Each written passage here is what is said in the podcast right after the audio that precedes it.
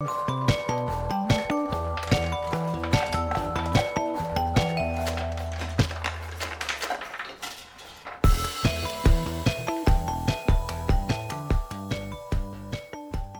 folks, welcome to the Dark Horse Podcast live stream number 180 something. It's 180 um, Four. Four, of course. Of course. That makes sense because the last one, 183.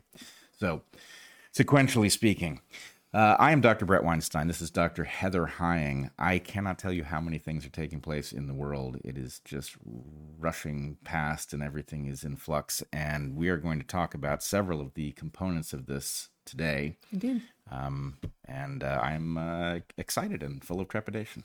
Excited and full of trepidation. Well, that does sound like 2023, doesn't it? Yep, sure does. Okay. Um, if you are watching on YouTube, consider coming over to Rumble. And uh, once on Rumble, if you want, consider uh, joining the Locals Watch Party, which is where what used to be called the chat uh, on YouTube and Odysee and Rumble. That is now taking place there. We got a moderator uh, in in house at Locals, and uh, I think it's uh, I think it's going to be a good conversation there. I have a slogan for it. Go for it. Who will watch the watch party? Well, not me. No, uh, we can't. I mean, Yeah. you're, you were juggling a lot of stuff, and so we Yeah. can't. But Our will- moderator Who will. will watch the watch party? Yeah. yeah, our You, moderator. did, you didn't want an answer, but uh, No, I was just. Uh, it was a. Uh, it was a um, a wink at my libertarian friends. Yes. Yes. Uh, okay, so uh, excuse me, we got two sort of broad, different topics today. Uh, neither of them explicitly scientific, uh, but as always, uh, everything that we talk about, all our entire um, the world and the way that we interpret the world is informed with the evolutionary lens. That is true, and it is also true, as we say in our book, that all true narratives must reconcile. So these things are all part of one story, and we focus here and there. But uh, but yeah, Yes, we do. Okay, so join us after this live stream for a live Q and A, which will also which will only be on Rumble, and uh, you can ask questions at darkhorsesubmissions.com. We're moving the rest of the stuff to the end, although I'm going to be um, starting up the hour talking some about my piece published yesterday in Natural Selections. Um, you go, girl. yes, You go, girl. And what we will do today, before we get right into that, though, is uh, talk to you about our sponsors. We have three, as always, right at the top of the hour, and we are very choosy about who we agree to have sponsored the podcast. So you can be sure that if we are talking about them here, it's because we've actually vetted for and vouch these uh, products and companies and institutions. Uh, so, without further ado, our first sponsor this week is Paleo Valley. Paleo Valley makes a huge range of products. Everything we've tried from them has been terrific. Today, we're going to focus on their beef sticks. The beef in these delicious snacks comes from small American owned farms that practice rotational grazing. Paleo Valley's beef sticks are 100% grass fed and finished, entirely organic, and naturally fermented. 100% grass fed beef is more nutritious than grain fed beef in a lot of ways, including but not limited to that it contains more calcium, magnesium, potassium, zinc, phosphorus, beta carotene, and iron, and it's also really delicious. If you're thinking that Paleo Valley's beef sticks are like Slim Jims, you're wrong. For one thing, unlike Slim Jims, Paleo Valley beef sticks contain no mechanically separated chicken parts. For another, Paleo Valley's beef sticks are actually good for you. Ingredients hiding in most beef sticks and jerky, but not in Paleo Valley's, include MSG, hormones, hydrogenated oils, and brominated vegetable oil, which, if you're wondering what that is, it was first patented as a flame retardant, and now it's in much of your food. Not, however, if you buy Paleo Valley. Furthermore, unlike other meat snacks, Paleo Valley uses natural fermentation to preserve its beef sticks. This gives the beef sticks a long shelf life without the use of harmful acids and chemicals, and with the added benefit of contributing to a healthy gut. Paleo Valley beef sticks are also keto friendly and make a great protein rich snack to grab when you're on the go, like running out the door for a meeting or going on a bike ride. Paleo Valley doesn't cut corners. They source only the highest quality ingredients and are passionate not only about human health, but environmental restoration and animal welfare as well. And they're a family owned company. Try Paleo Valley's beef sticks today or anything that they've got. We've tried a lot of their products and they're all great. You will be so glad that you did. Head over to paleovalley.com slash darkhorse for 15% off your first order. I would just point out that there is a lost piece of history where Slim Jims and their hydrogenated vegetable oils, their brominated vegetable oils, which was first patented as a flame retardant, those uh, Slim Jims were initially intended to be a beef cigarette, but it did not work because of the flame retardant, and Oh, only yeah, then were they wouldn't stay lit. Repurposed as snacks. Yes, exactly. That was the problem. think you should not. yes.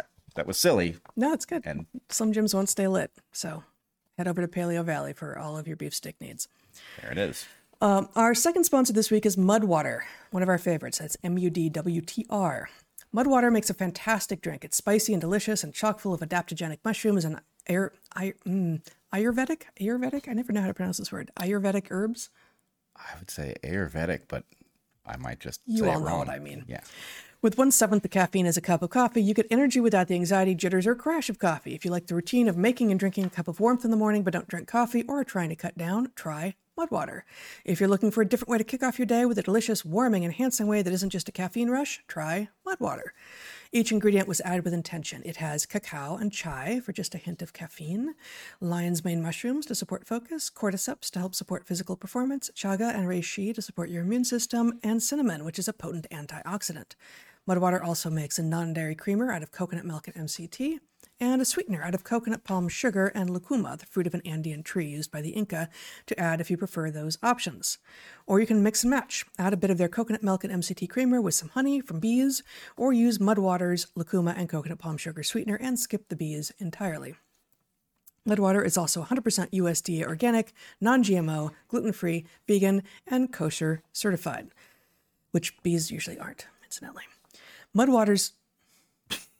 Are they? I'm imagining the rabbis chasing the bees around, trying to, bless them and certify them, and it, it seems unlikely. It seems unlikely. That's that. I so I'm going out on a limb there, but I think it's a safe one. It's a pretty thick limb. Yeah. Yeah. Mudwater's flavor is warm and spicy with a hint of chocolate plus masala chai, which includes ginger and cardamom, nutmeg and cloves. It's also delicious blended into a smoothie. Try it with banana and ice, milk or milk-like substance, mint and cacao nibs. I had one just this morning. So if it's hot where you are, and it probably is, uh, consider adding Mudwater to your favorite smoothie. It's really delicious. To get 15% off, go to mudwater.com slash darkhorsepod to support the show. That's M-U-D-W-T-R dot com. Use code darkhorsepod for 15% off. Yes, and I would point out that the uh, lion's mane mushrooms are now uh, an affordable ingredient because they're no longer harvested from the lion's mane, which was an expensive and dangerous process. Indeed. So, Yes. all right.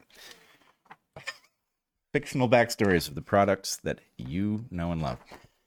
Our final sponsor this week is Hillsdale College. If you are a few years or decades out of school thinking back and wondering what it is you learned, you are not alone. Maybe you wish you had taken more time to study topics that would be more meaningful to you, something lasting and profound. Join the club.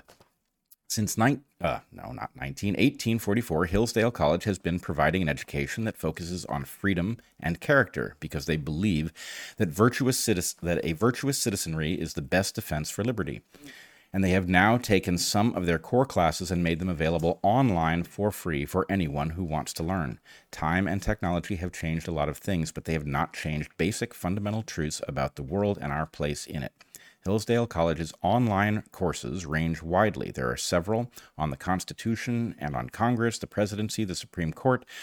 There are great books courses, uh, as well as those focusing on the works of C.S. Lewis, Mark Twain, Shakespeare, Jane Austen.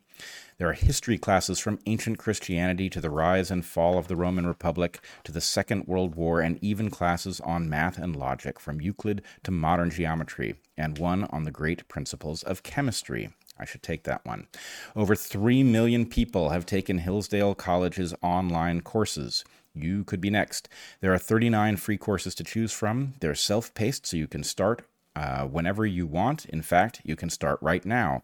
It's everything you need all in one place with no long term commitment. Learn when and where you want. Enroll now in Hillsdale's not for credit online courses program. It's free, it's fun, and it will change the way you understand our country, the world, and your place in it. Go right now to hillsdale.edu slash dark horse to enroll. There's no cost and it's easy to get started. That's H I L L S D A L E dot edu slash dark horse to register. Hillsdale.edu slash dark horse. All right. So apparently, I'm going to start us off tonight. Tonight. Tonight. It's tonight where some of you are, and where some of you are listening, which isn't a thing. But It's tonight somewhere. um, I'm going to start us off, and I'm going to read uh, some extended excerpts from a rather long piece that I published yesterday, prompted by um, a piece that I intended to write without having any idea what I was going to write when I went to two events in Portland this last weekend. Um, and I will stop frequently and have us interact over them. But uh, let me begin with just the very beginning of the piece so that uh, we are all up to speed as to what I am talking about. And if you would share my screen, Zach, uh, when, when you have a chance, that would be great. So this piece is called You Go Girl in drag and in pink. Outside on a hot summer night, people are milling, waiting for the show to begin. Young and old, black and white, middle aged straight couples and clusters of gay men, attractive young people and unattractive young people. People in various degrees of cosplay. The fashion choices include pink, everything, rainbow shorts, and a certain amount of black leather. The excitement is palpable. People have been waiting for this for a very long time. The next day, at a different venue, at a different show entirely, the only element missing is the black leather. I went to both events as an anthropologist, stepping into parts of American culture with which I had no prior experience. While anthropologists never want to call attention to their otherness, it is generally impossible to conceal the fact that you are other when you drop in from, might, hmm, from what might as well be outer space. When I lived in Madagascar, where I was not anthropologist but biologist, I was the focus of endless attention. Children followed me, the bravest among them racing up to touch my skin and my hair, even the shy ones pointing and shouting Vaza as I walked down the street. White person. It wasn't cruel and it wasn't dangerous. They just had never seen anything like me before. They wondered what I was, as it was obvious to them that I wasn't the same as what they were. On a Saturday night in Portland, Oregon this week, I went to Keller Auditorium for the Werk the World show put on by the juggernaut that is RuPaul's Drag Race. Unlike an actual anthropologist, I had intentionally come entirely unprepared. I had never seen, I have never seen, an episode of RuPaul's Drag Race. I barely know what it is, don't really know the conceit, certainly don't know the players, and most definitely do not know the culture that has bubbled up around it. I wanted to see the show without having heard anything in advance about what other people thought, and to see it as a standalone event. The next day, I went to see Barbie, the movie. The similarities were striking. So let me just give a tiny bit of backstory here. Um, that's you know that's a backstory explaining why I didn't know anything about really either of these universes before walking into them, but I uh, I do not know what's happening on the screen at the moment. Um,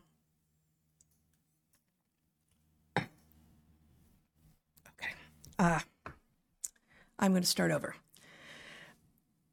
The backstory is I love live theater, and I was going to be finding myself in Portland for a couple of days. And uh, whenever I am going to be in a city at this point, I look for the live theater that's going to be out there. And there was really nothing this time. The only thing that I found in looking through the listings was RuPaul's Drag Race, Werk the World, W E R K, work the World. And I looked at it and I clicked off of it and I looked at it again. I thought, you know, that actually sounds like that could be research. I have no idea actually what this is. And I do suspect that the juggernaut, as I call it in the piece, uh, that is RuPaul's Drag Race, uh, helped bring in some of what we are experiencing in the world right now, including, as I talk about later in the piece, uh, what seems to be an ever ever graying boundary between drag and trans, which of course when when drag was out there in the 60s and the 70s, we were assured it was a totally different thing. Uh, so I bought the ticket, and it was with some apprehension that I, you know, forced myself to go. I bought the ticket. I was going to go. I went alone, uh, and before I went, though, I thought because I, like everyone else who is not uh, under a cultural rock at the moment, has just been blasted with the Barbie media blitz, right? And I thought these two things might have a lot more in common than uh, than I know. So, without looking into anything more than what you're just exposed to walking around in the world with regard to Barbie, I went to the two things. And what I write about here, of course, is the cultural anthropologists sort of you know participant observation in this case not really participant observation but you know observation of, of cultures not your own. Um, but it also emerges from an ethos that we have talked about a lot that we've written about indeed in a piece called don't look it up. Uh, so many years ago, we went to a, a conference uh, at Colorado College on field studies and gave a talk and then wrote an, uh, an article um, stemming from that talk about the virtues of, of ignorance, of naivete, and um, about the virtues, therefore, of field studies, uh, especially field studies in places without a good cell connection or the internet, so that you can um, have questions bubble up. You can point out things uh, like giant rocks in the middle of nowhere and and say to students, "Where'd that come from? What's that about? What do you think? What's going on?" And in you know in the last twenty years, of course, it's become second nature for almost everyone to go like, "Let me look it up. Let me see." I'm sure that someone has already asked that question and will have an answer. Um, but as we have written about as I say, extensively and talked about, um, there is often a lot more learning to happen if you go in relatively naive and let the experience happen to you, let the questions happen to you without knowing much in advance. So that was uh, sort of the background for why I chose to uh, attend both of these things without knowing much. Can I add a little color there? Please. Um, so one of the this is uh, a topic we've come at multiple different ways basically at one level reinventing the wheel has taken on a a bad rap. Reinventing the wheel suggests that you've wasted your time. Right. whereas in an educational context the fact that something has already been settled by somebody actually provides an extra benefit. And uh, in the case of our primary example in don't look it up um, we have a debate that raged in geology over much of the 20th century, starting in 1922, finally being completed in 1978, where a renegade geologist named J. Harlan Bretz had argued that the mainstream understanding of the scablands of eastern Washington was must be incorrect that he could see things about the evidence that were simply inconsistent with the idea that this had been formed over extremely long periods of time by gradual erosion, like the uh, like the Grand Canyon. Now the point is, you can show students the evidence that he saw without spending the many years he took to see it, and then you can lead them through the exercise of thinking about what it might mean, and then you can talk about what is now known. And the point is for a student in the matter in a matter of hours to be able to make some of the progress that took decades to be made in the real world and then not to have to say well we'll never know or it'll take years before we're going to find out and to say well actually we can check your work right now because since you didn't look it up we now have your work and we can compare it to what geology did over many many uh, many years so it, it is And, and now you know a lot more about how to think. Now you've experienced the process of working through evidence and uh, going down paths that turned out not to be fruitful or not to be true, and uh, and you know maybe hopefully actually did indeed replicate some of the thinking that has happened in the past. You did, in fact, come close to reinventing, probably not the wheel because that was a big one, but you know, reinventing some smaller things that have happened, and it you know it begins to unravel. And you know, this is explicitly about uh, science, really, but it begins to unravel the lie that is textbooks, Yeah. right? Especially science textbooks, which present science as a unfailingly linear process, and you know, the scientific process, which is you know, which is a cycle, not a line. But even that suggests an order that always must happen. And you know, we are emphatic that you absolutely must have a hypothesis before you take data, else the numbers that you have are not actually data because they haven't been um, generated as a test of anything. However, uh, the scientific process in general, in which observation precedes hypothesis, precedes data collection, precedes analysis, precedes uh, the dissemination of those results, precedes uh, the you know generation of more hypotheses, repeat, repeat, repeat, um, has all sorts of branches off of it, and it rarely goes smoothly like that. Right? Not only is it nonlinear, but it puts the focus in the correct educational place. The idea that education is a place where you accumulate facts that you will go on to wield is uh, it was always pointless, but it's especially pointless in an era where we have access to the facts for free. You don't need somebody to show them to you. Yeah. Then they're now controversial. But anyway, the point is, it's not you're not in college to write papers that will matter. The likelihood that you will is pretty low, right? What you are in college to do is to learn how to think and learning how to think by traversing some route that people have traversed before you that took a very long time, it is a and it's an accelerant, right? You are learning the lessons that took them decades to learn in the course of hours. What more could you want? So reinventing yeah. the wheel is a special opportunity. It is, and I mean, I, I encourage with regard with hmm, with regard to the cultural anthropology, I encourage everyone to do this. You know, we have um, our friend Jordan Hall, actually, um, from before we were actively trying to, uh, was adamant um, that you need to go into the media sources that um, you are certain are not uh, do not share your your values, your beliefs, your your preconceived ideas about what is happening in the world. You need to do that because that is the corrective to whatever the media um, that shares your bias will be giving you. Yeah, actually, uh, Eric recommended this to me as a kid. Mm. He, in fact, he I remember his examples precisely. I was a very nature oriented kid, and he said you need to spend a little time uh, reading uh, Field and Stream. Right, you need to mm-hmm. understand how this looks from a hunter's perspective, mm-hmm. um, and you know he was absolutely right. Yeah, you know you do find out that the the folks you think you don't agree with are not the caricatures you've been told they are. Right. Yeah. Um, yeah, that that's an interesting example. That's not nearly as far afield as um, you know the political examples that that Jordan was giving us, but um, but it's absolutely true uh, that if you are interested in conserving nature, uh, it is it's hard to find a more adamant and informed bunch than those who go who spend hours, days, weeks in nature. Um, with a fishing rod or a rifle in their hand, yep. uh, who, who are feeding themselves and their families that way. Um, okay, I have, I have not actually figured out which which pieces to read and which to skip. Um, so I'm gonna I'm gonna do this little piece here. So that's all sort of set up, and then I, mostly I'm gonna focus on the the Barbie part of this. Can but, you answer a question for me yeah, first, though? I yeah. may not be the only person with it, or maybe I am. Yeah. Uh, as little as you knew about uh, RuPaul's Drag Race, yeah. I may know even less. Okay. Is it a television pro- I mean, I've heard the term RuPaul's Drag Race. It's yeah, it's a it's a, I I think it is probably correctly referred to as a reality TV show. Um, uh, at least that's how I understand it now, having seen um, just a basically the show. Maybe, I should just read this. um, uh, everything has become a spectacle. Before showtime at the Keller Auditorium, the music is intense, booming, distorted, at least this close to the stage in the shadow of massive speakers. Beams of red light sweep over the crowd, and the giant screen is digital drag dystopia on endless repeat.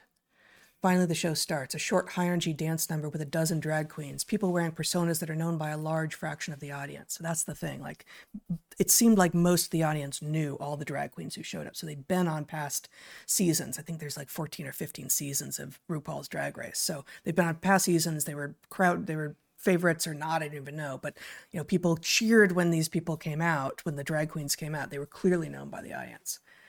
These queens are famous, but they're famous in the way of all reality TV stars, famous for being famous and for some exaggerated aspects of their personalities.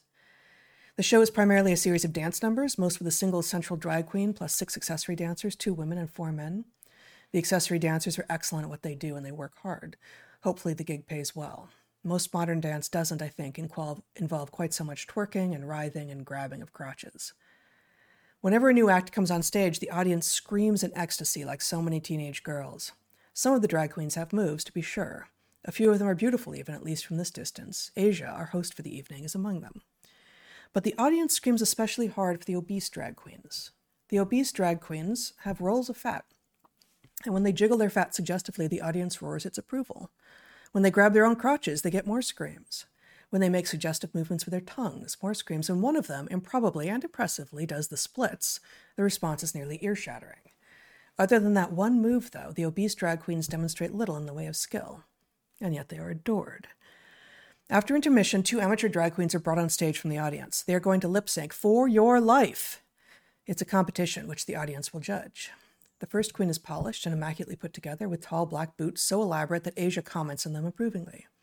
He's a tall, leggy Brazilian with long, perfectly straight blonde hair. He sort of he does this drag queen flip of the hair that uh, I sort of think I associate with drag queens, even though I'm not sure I've ever seen a drag show. um, he's got perfectly straight, long blonde hair. Um, and lip syncs well to a song he didn't know was coming. He also knows how to move. The second amateur drag queen they pulled up on stage does not have the moves and mostly fails to lip sync at all while jiggling his bits. He is also obese. And what he has, in addition to his fat, is the presumption that people will love him. He is right. They do. The audience overwhelmingly gives him the win. Objectively, he wasn't nearly as good as the first guy, but that presumes that I understand what the game is. Clearly, I do not. The obese amateur drag queen does know the game, though, and plays it well. Or rather, he works it. He does it so well that I know his name, Charisma with a K, but do not know the name of the more skillful queen who lost. The game, I guess, is about being something so loud and so brash that others will fall all over themselves to demonstrate their adoration of you.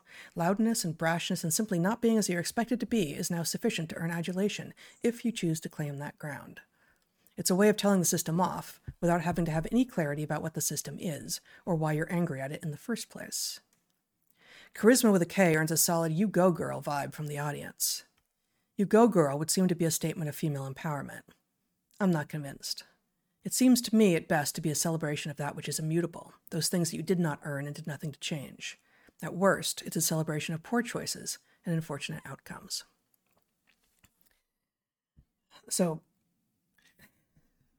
I don't know how you're looking at me. it's a thoroughly disturbing picture that you paint, mm-hmm. um, and especially, I mean, I know that this is the the subject of your essay, but um, it is especially disturbing in light of the uh, the preposterous conversation, the sophistry surrounding transness, and even more so, uh, having this take place in Portland, where everyone, at least overtly, is so thoroughly uh, believing of um, these incredible claims. So, anyway, the newly elected governor of Portland, no, the newly elected governor of Oregon, Tina Kotek, um, I have seen has just, I don't know if it, she has proposed or has managed to push through. I sincerely hope not uh, that children as young as 15 should be allowed to get trans affirming health care without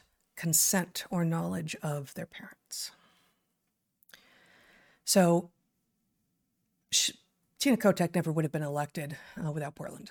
The rest of the state doesn't buy into this crap. Uh, Eugene, I guess, but um, but Oregon is a is a big western state with one massive city, and it's not even that massive, but one one big city, and um, the ethos, um, the statewide ethos, is becoming the Portland ethos, and um, that fits very well with what seems to be happening in the audience at this at this Werk the World show. Uh, a complete abandonment of, of of reality, I guess, and and the idea, and you know that wasn't the most surprising thing I saw. I'll get to that.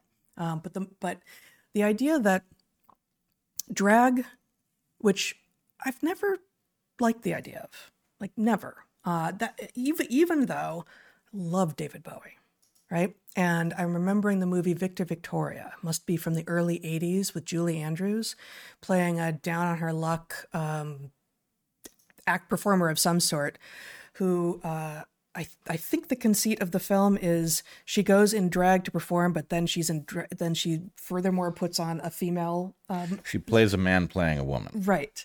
Um, and and it reveals this you know this onionness of of human identity and personality and what you what your eye thinks and what your brain thinks and what you can you know how you know to what degree does it matter, um, but it's never there's never a confusion there and Bowie was never confused. Uh, right. About fact, you know what what the character actually is. These were conscious attempts to play on um, gender roles. Take that right. term to be right. prior to the current battle over them. These were conscious. They, nobody was trying to fool anybody.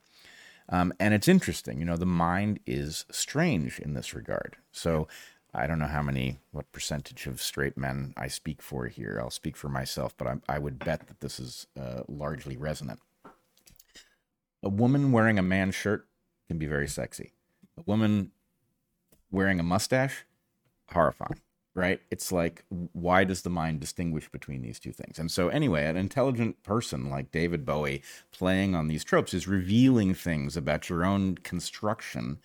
Um, and, you know, they're things worth knowing. He never thought he actually was Ziggy Stardust. Right. It was a character. Yeah, exactly. So um, that that there in throughout history and prehistory, presumably, there will be uh, intentional uh, playing on tropes, um, which is very different than attempts to uh, mislead. And of course, all of cinema, all of fiction, Right. you know, is in some sense people you know you walk in there with a suspension of disbelief and you accept that these characters are who they say they are Yeah, and I guess in some ways, um, your suspension of disbelief requires like y- y- you can't be asked to continually suspend your disbelief over and over and over and over again on multiple different topics, right?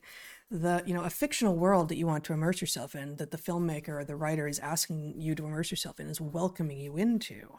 Um, will only work if you suspend your disbelief sort of once. It could be at a global level. It couldn't be about everything, right? But once. Your brain can't continually be being called, you know, repeatedly called to like, wait, what was that? What's going on? What's you can't going on? you can't be asked to increase the level of suspension repeatedly Right. without breaking the illusion And you know, I, I talk later in this film um, about uh, Later in this later in piece. this piece about a film from 1974, a surrealist film from Buñuel called The Phantom of Liberty, um, and may, maybe I'll maybe I'll end up reading this whole thing, but um, it, in which you know a lot of European New Wave cinema in the 60s, 70s uh, was explicitly playing with social norms, and great, but I think many of the thinkers in that era, and of course, this is the same era that we get a lot of the originators of actual postmodernism, made the mistake of imagining that if some social norms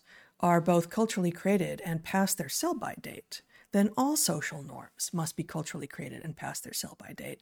And that's not true. That, that is that is a, it is a false conclusion, and it may be fundamental to the whole error of postmodernism. Like you can be right, like you can be right about some of these critiques that language can help create social norms, and that the you know and that the panopticon that we're living in is not good for most of us, right?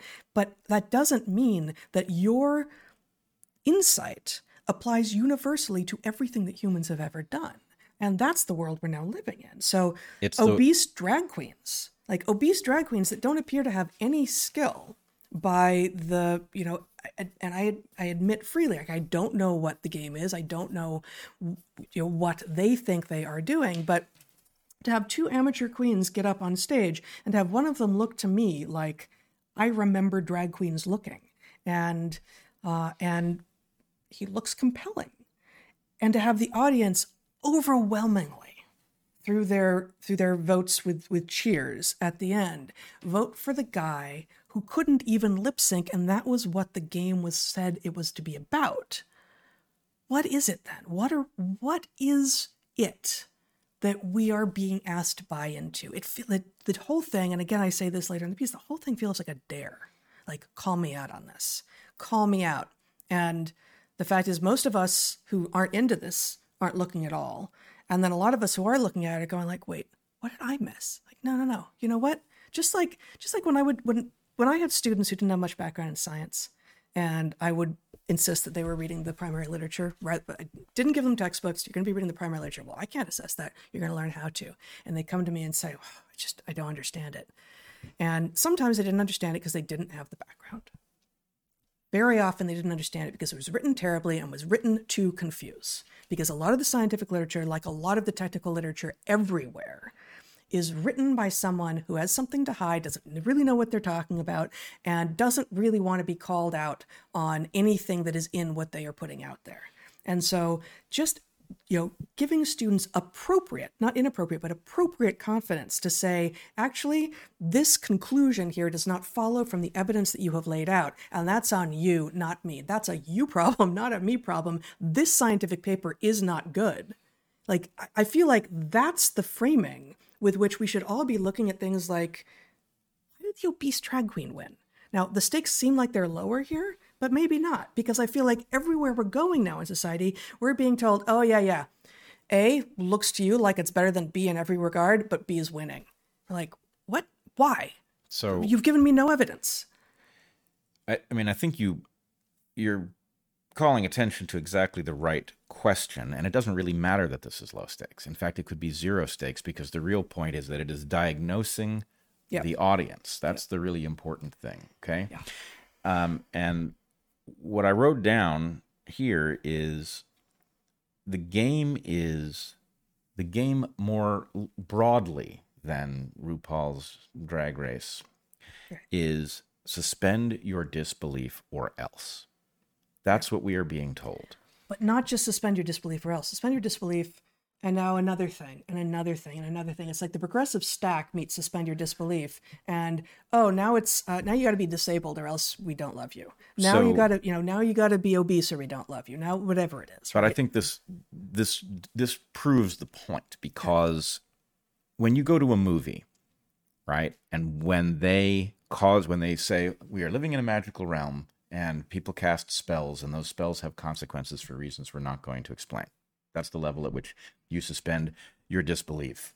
Um, and then they up the level of disbelief to something, uh, you know, they invent uh, a character to explain some error that they've made earlier in the story, right? And the point is, well, now I just, I have fallen out of the belief that I create, the disbelief uh, state which I had suspended. Yes. And you've broken the illusion, you've broken character in the middle of the thing, and I'm no longer on board. So I don't know what it costs to go to a movie these days, but you've wasted my money. yeah, 12, 13 bucks. something like that. Suspend your disbelief, or else is about something else. It's about safety, right? You're going to suspend your disbelief. This is a threat. The Yeah. threat is if you cannot suspend your disbelief about men turning into women, you're a problem and you're, you're going to end up on the wrong end of this mob, right? So, how do you explain an audience? and it's a bunch of men and women face who are going to come at you. Right. So, Yeah. how do you explain a Portland audience signing up to go see this thing and then voting for a much lesser, a much less compelling version to win a competition that is ostensibly about being more compelling? What this is, is an opportunity to virtue signal. I'm better at suspending my disbelief than you are. Yep. And so the point is, it is the threat that they feel that is causing them to embrace the least compelling version to prove, even in that case, oh, that looks like a woman to me. But I mean, it's also true that, and I did not, I did not talk in this piece about what I saw in the audience. Um, you know, there's a, there's a lot that I saw and I thought, and uh, that that, that did not end up here. Um, but as you might imagine, uh, the crowd had some beautiful and compelling people in it uh, including, for instance, some guys who looked like they walked out of the Castro in the 1980s, like some some just fabulous gay guys, really really built, wearing like black leather, and you know, like could have been the Village People, right? Uh, but it also had the you know 2010s 2020s version of this the woke brigade the you know the so-called queer community if you will which by and large these people do not look healthy right? It's you know people are you know very doughy very pale uh, you know lots of artificial color on their skin and their hair and such and um, some elaborate costuming which you know okay but often not just kind of dingy clothes and doughy both affect and physique. And at some level i think that people have become convinced that to aspire is somehow shaming those who haven't done better. And so by voting for the obviously less compelling, less skillful, and less attractive person, they are both affirming who they are and not, you know, fat shaming, beauty shaming, you know, all of these things, which is actually just code for uh, if you are fit and healthy and look good, you don't get to talk about it because I'm in charge now. And I don't have health. I don't have beauty. I don't, apparently, you know, often don't have much going on at all, but I've declared that I'm in charge. And somehow a lot of people are buying into it. Well, there's a a generalized theme across multiple things that we have talked about uh, in the last couple years. You've got a population that is, by whatever mechanism, actually being sabotaged in its attempt to do what people used to do automatically try to look good, try to Right. uh, be strong, to have virtuous characteristics, Mm-hmm. to um, be capable, to achieve things in the marketplace. Uh, you know, now you can make all kinds of critiques about that system and how well it works, how fair it actually is, what you do about the fact that people are often hobbled through no fault of their own. But when you have a large fraction of the population that is, let's say, uh, obese because of factors that they've never been able to identify, you know, impurities in their food, uh, jobs that cause them to be sedentary, light regimes that cause them to misunderstand what part of the year they're in. Who knows what the factors that contribute to such a thing might be? But when you have people who know that there is no switch they can flip, there's nothing they can do, they are just simply in this state, then of course, an attack on the idea of better and worse sounds appealing. Wouldn't it be great if I just didn't feel awful, right? Yeah, I mean, I guess it, it's not either or. So you know, you you and I, um, to the chagrin of some, uh, mostly right of center people, uh, correctly point out how much of the obesity epidemic is actually about conditions and parameters that happen to people when they are children and don't have any choice in the matter, and that it is very, very hard to fully undo those things may be impossible to fully undo those things. However, you can begin making different choices now. And everyone should begin making different choices now if they are uh, unhealthy. Oh, of course, I'm not arguing against that. But the problem is that that uh, pattern that people should adopt is one that requires uh, an extreme taste for delayed gratification, right? That there, there's no set of choices you can make today that are going to have you feeling substantially different by this evening, right? So the point is, you're talking about changing patterns of behavior that over the course of Yes. years of dedication will result in improvement, and who knows how much. Some people achieve great things in this way, but it's really, really difficult. And so all I'm saying is that there's a siren song on the rocks, and the siren song says that, you know what? the whole set of notions that we grew up with that some people are more beautiful than others, that some people achieve more because they're more capable than others, all of that was nonsense. It was an excuse. And the problem is that that's not total bullshit, right? There's an awful lot of rent seeking that makes people rich. Did those people contribute more? Is that why they're rich? No, some of them not at all. Right. Some of them are rich and Some of them are explicitly and only parasitic. Right. Many of them are Yes. only parasitic. Some of them uh, actually did something that accounts for 15% of their extraordinary wealth, and the rest of it was the result of rent seeking. That's not uncommon. So the point is for those who are not in a position to do anything to control their trajectory, they're basically planktonic. They're drifting through the economy, they're drifting through their physiological Planktonic rent seekers.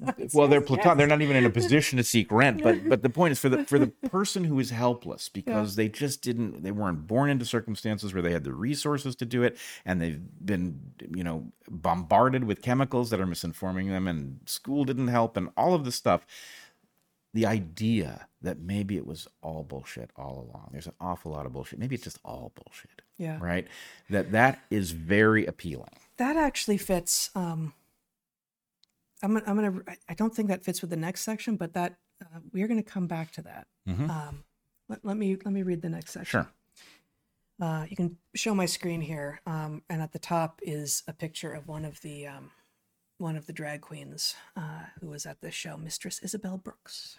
This was the crowd favorite. Um, in Barbieland 2, everything is spectacle. It's a movie so pink it caused a global shortage of pink paint. As with Werk the World, I am neither the intended audience nor familiar with the universe from which the confection emerges. Once, when I was little, a well intentioned family member who was unaware that I had no interest in dolls gave me a Barbie as a birthday present. She had loved her Barbies and assumed that I would too. I put the box politely aside and never saw the thing again. That said, much of the movie is entertaining and fun. Not deep, but not dark, but then it doesn't pretend to be either. Problem is, it sneaks in a whole lot of wrong, and people accepting wrong things because pop culture sold it to them with popcorn and a Coke is part of how we got to the very dark place we are in today. First, drag was sold to us as some sort of post feminist fetish, and now, so is Barbie. Barbie the movie begins with a remake of the opening scene from Kubrick's 1968 masterpiece 2001 A Space Odyssey. Instead of a monolith paving the way for apes to become conscious space traveling humans, we have Barbie as harbinger of a whole new world for girls. I thought that Barbie's impossible measurements and laughably absurd list of achievements were demeaning to women, not aspirational, but the beginning of this movie would have me believe that I've got it wrong. Apparently, Barbie is the feminist icon we've all been waiting for. Mid film, the Kens take control of Barbie Land and convince most of the Barbies to do the Kens' bidding. Margot Robbie's appropriately gorgeous, stereotypical Barbie has her dream house stolen and turned into a Mojo Dojo Casa house, a real bro palace. Understandably, she falls into a funk, which manifests as lying face down on the floor, a few of her golden locks slightly out of place. In answer to the question of why she is immune to the brainwashing that has turned the rest of the Barbies into Ken accessories, stereotypical Barbie moans, Either you're brainwashed or you're weird and ugly. There is no in between. Fantastic. This does fit. This isn't this isn't exactly where you ended with with what you were riffing on, but this does fit with the the conclusion from many who have been betrayed. Feel betrayed, and many of them have been betrayed by a world that did not offer up what it promised. They, and this again is a point that I have made many times before, they find binaries where there aren't any and they reject the binaries the few binaries that actually exist in the world right like male and female is a binary sorry it's not going anywhere um, but either you're brainwashed or you're weird and ugly what a horrifying vision. And you know this is stereotypical barbie in a funk and of course not looking weird or ugly at all. She's got a few locks out of place right? Um, so you know there there is a bit of a spoof here but um, Weird Barbie, played by Kate McKinnon, uh, responds to that with something like, "Oh, don't I know it?" So you know, we're thought we're, we're simultaneously supposed to understand like, "Oh, this is a joke. We know this isn't true," but then also be told um, by the character that we're kind of rooting for because she's she's the weird one whose kid in the real world was cut off her hair and put marker on her face. Um, that you know she she knows some stuff about life, and yeah, it's true it's true stereotypical bar- stereotypical Barbie. Barbie, you were brainwashed, and now you're never going to be again. And uh, and too bad for you. Well, I I hate to say this because I don't I don't like the world that it suggests, but the conservative trope about the ugliness of liberals um, reflected in what Barbie says here uh, would fit rather well with the idea that we've been developing over the course of weeks that there is something about the uh, hemorrhage of um, antipathy for success that we see on the blue team, right? That that the attack on those, the the reason that you end up on that team, what I, I'm not sure I'm happy I called team loser, but it does seem to be uh, an accumulation of people who are rebelling against the idea of merit and success yeah. because they're not in shooting distance, right? And you...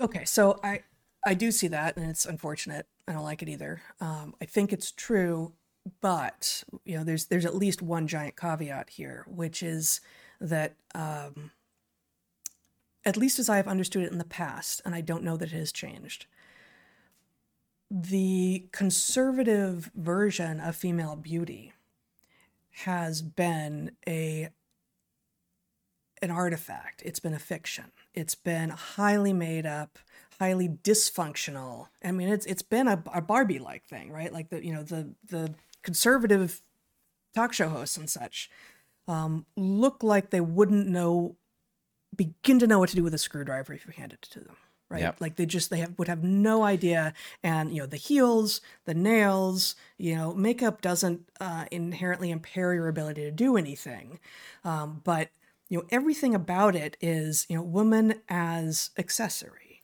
and uh, in like now i think you're right there's so much embrace of unhealthiness Yeah. of you know fat is beautiful you know all of these things are are just in being embraced by team loser if you will um, but there are plenty of beautiful women on the left who don't look like those conservative icons look because they we refuse mostly to put on heels and make our hands non-functional by having long nails and yeah, you know Fragile. that fragile incompetent and you know from fragile you get to and probably incompetent because how would you become competent if you were always dressed in a way that you couldn't possibly get anything done so so you know that's a giant caveat to a point that i think is basically true Well, so I, I want to flesh out this picture a little bit. Yeah. One thing I, I disagree with you slightly on makeup is not um,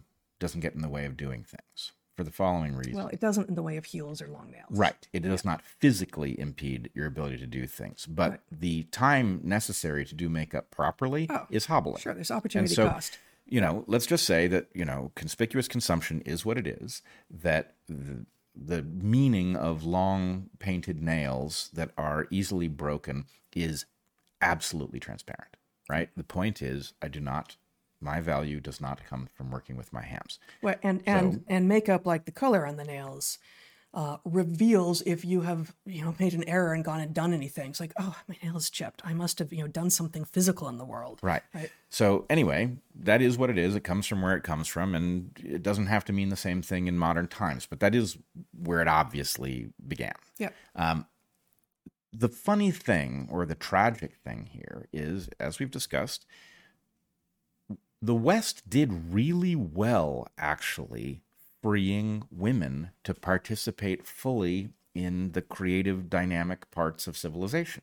We succeeded in this really well, mm-hmm. right? You find women are, I don't know what the exact percentages are, but they've reached parity and in some cases exceeded it in graduate school, in medical school, in law school. The point is, women have gained the, they have gained agency over how their time will be spent. And that is a major achievement in a short period of time. Just asterisk. Note that your examples, and they aren't the only examples to be had, but your examples all involved school, and this unfortunately. Um, you know, this is a downstream effect that presumably uh, the dudes in charge around the turn of the last century, uh, from the 1800s to the 1900s, never imagined when it was, you know, women being shunted into sort of school teacher roles. Like, well, uh, now we have school that's really not particularly good for boys and men, and and here we are. Well, look, I, I of course agree with all of that, but but the basic point is, look, did we achieve perfection on the sex and gender front? No, but did we make shocking levels of gains in a shockingly short period of time? We absolutely did, and you know, many of the the you know, let's take Megyn Kelly for an example. Megyn Kelly is lovely. She's wonderful. She's wonderful. She is high achieving, incredibly intelligent. She does have that kind of, um, I don't know. No, she's she's wonderful. I'm not saying she's not wonderful. What I'm saying is that the the picture you painted of, um, you know, conservative um, anchor women, right? All I'm saying is her, beauty but- standards over in that quadrant are simultaneously accurate in some sense with respect to uh, human perceptions. Of course, some of that is downstream of culture that sets those standards, but objectively beautiful people. Um, but, you know, Megyn Kelly is not asking to go back to the kitchen. She is Right. a, a high achieving career woman and fighting fiercely on a stage that used to only include men. I think the example of using anchors, which I raised first, is is the wrong one because anyone in front of making a living in front of a camera is going to be made up, and you can't see the heels, but you can kind of infer them. Yep. Walking around the world, uh, what is more often true of conservative young women versus liberal young women 20 years ago, 30 years ago, uh, was that the conservative young women were more likely uh, to be to be made up to look like dolls. Right. right? And uh, even then, you know, now it's unfortunately increasingly true. But even then, the conservatives were saying, ah, liberals are ugly. It's like, no, we don't have makeup on. What you're seeing is a farce. What you're seeing is a mask. Do you want a mask or do you want a person? Right. Um, but the question then, with respect to the two events that you attended, Mm-hmm. I think, and I think I don't want to paint it too cleanly because it's obviously really broken in one way, Mm-hmm. but I see two failure modes, right? One of these is the blue team failure mode, in which, uh, you know, sex and gender are the invention of something oppressive, and we're going to play with every trope. And what's more, uh, an ugly person is beautiful if we say so, and we'll all cheer to prove that we accept this, all of that. The other is some, you know, Barbie is not you know, an ivory girl. She's not girl next door, right? This is, in some ways, a conservative view of what feminine beauty is supposed to be. And in its own way, deeply troubling for that reason, because it does not include the achievements that women have made in uh, participating Well, in. but that's not true. Right. So, I mean, Mattel has been rebranding Barbie since the beginning. So, like, I mean, no, no, uh, I, I, the understand that. The achievements are part of the Barbie juggernaut now. Right. Of course they, are. absolutely Of course but they are. it, But but it's part of what makes the whole thing so demeaning, right? It's like you spent an hour this morning looking like that, and you're a Nobel Prize winner. like that's Right. not a thing. It's- and you're how old, and you're the president. Like it's it's just incoherent, and It's- it's kind of like remember that doll? Like math is hard. Was that a Barbie? I don't even remember if that was a. Barbie, but there was some there was some kerfuffle, legitimate kerfuffle, uh, where some doll company put out a doll that you could pull a string on her back, and and uh, the girl doll said, "Math is hard." Like, oh, for fuck's sake, sorry, but like, like th- this this It- is it is it- a- it's just reifying all of the things. I agree. Right. It is achievement as affectation, which is offensive. Yeah. Okay. So there's no question in my mind that what you saw at the RuPaul drag race thing was a, you know, imagine a bowling alley. There are two gutters you can end up in. One of them is the Portland dystopia uh, where sex and gender is an invention of the patriarchy and we're uninventing it because that's what's liberating and all of that. And the other is something that is happening over in conservative space, which is a, in my opinion, ham fisted defense of more traditional feminine tropes. And the real point is actually neither of these things work. Yep. Nobody rational, I think, wants women back in the kitchen, right, taking a secondary role in civilization. There's no, the gains we have made are not only really important from the point of view of women, but they've just been important to planet Earth. But j- just as you were talking about, I think last week with regard to uh, what you were calling Nazi Twitter, uh, you know, those voices, those those people who do want women to be in the kitchen and nowhere else except the bedroom, uh, are getting more and more vocal, and you know, more and more. Um, Well, that's that's the thing. now, In the absence of a coherent, forward-looking program in which we acknowledge, hey, liberals were right about some stuff. You know what they were right about? That it was a really good idea for women to be liberated to do what women want to do. On the other hand, there were aspects of this that didn't work, right? The sexual revolution had massive unintended consequences that we are now suffering from. And so we need some sort of new forward looking mechanism for recovering the gains on what we did right and fixing what we did wrong and not going backward. And the problem is, in the absence of that vision, what you have is pick your dystopia. Right? Is it Yeah. Barbie dystopia or is it RuPaul dystopia? And I don't think RuPaul is inherently dystopian. Right? RuPaul is old enough that RuPaul was traditional drag, which sure was never my thing either. But the point is, is there any harm really in guys dressing up as women and, you know, parading themselves in front of an audience? I don't know, but I think the harm was well, I guess increasingly, um, I do wonder how it is that we have arrived at a moment, a cultural moment, where it is universally understood that blackface is wrong. right. And it is uni- almost widely pushed that woman face is not just fine, but honorable. Yep. I increasingly do not see the difference.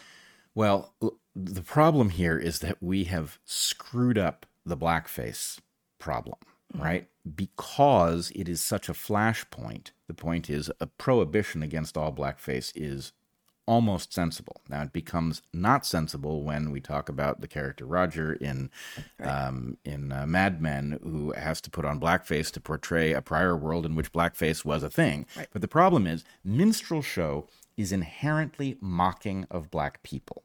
Right. That's the reason that blackface has the connotation that it Having does. just been in a drag show, Bret, Yep. I would say that drag show is inherently mocking of women. Uh, That's that's that's the position I'm arriving at. So Um, this this is this I agree, but the point is even buried within the question of drag versus trans, the problem is we know trans people who adopt the demeanor of the other sex and they do not do so disrespectfully. And then we know others who do so disrespectfully. And that I guess my point is you can't make a rule based on whether or not somebody is respectful or not because how would you how would you be able to establish it one way or the other, which is why we get into these false binaries. But there are at least two motivations there. let me read.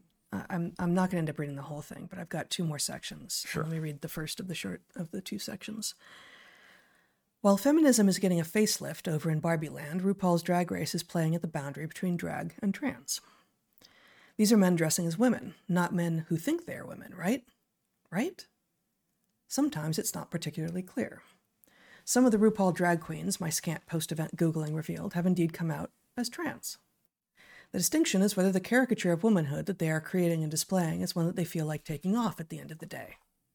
Drag didn't used to be confused about this. But Barbie the movie seems perfectly happy to add to the confusion.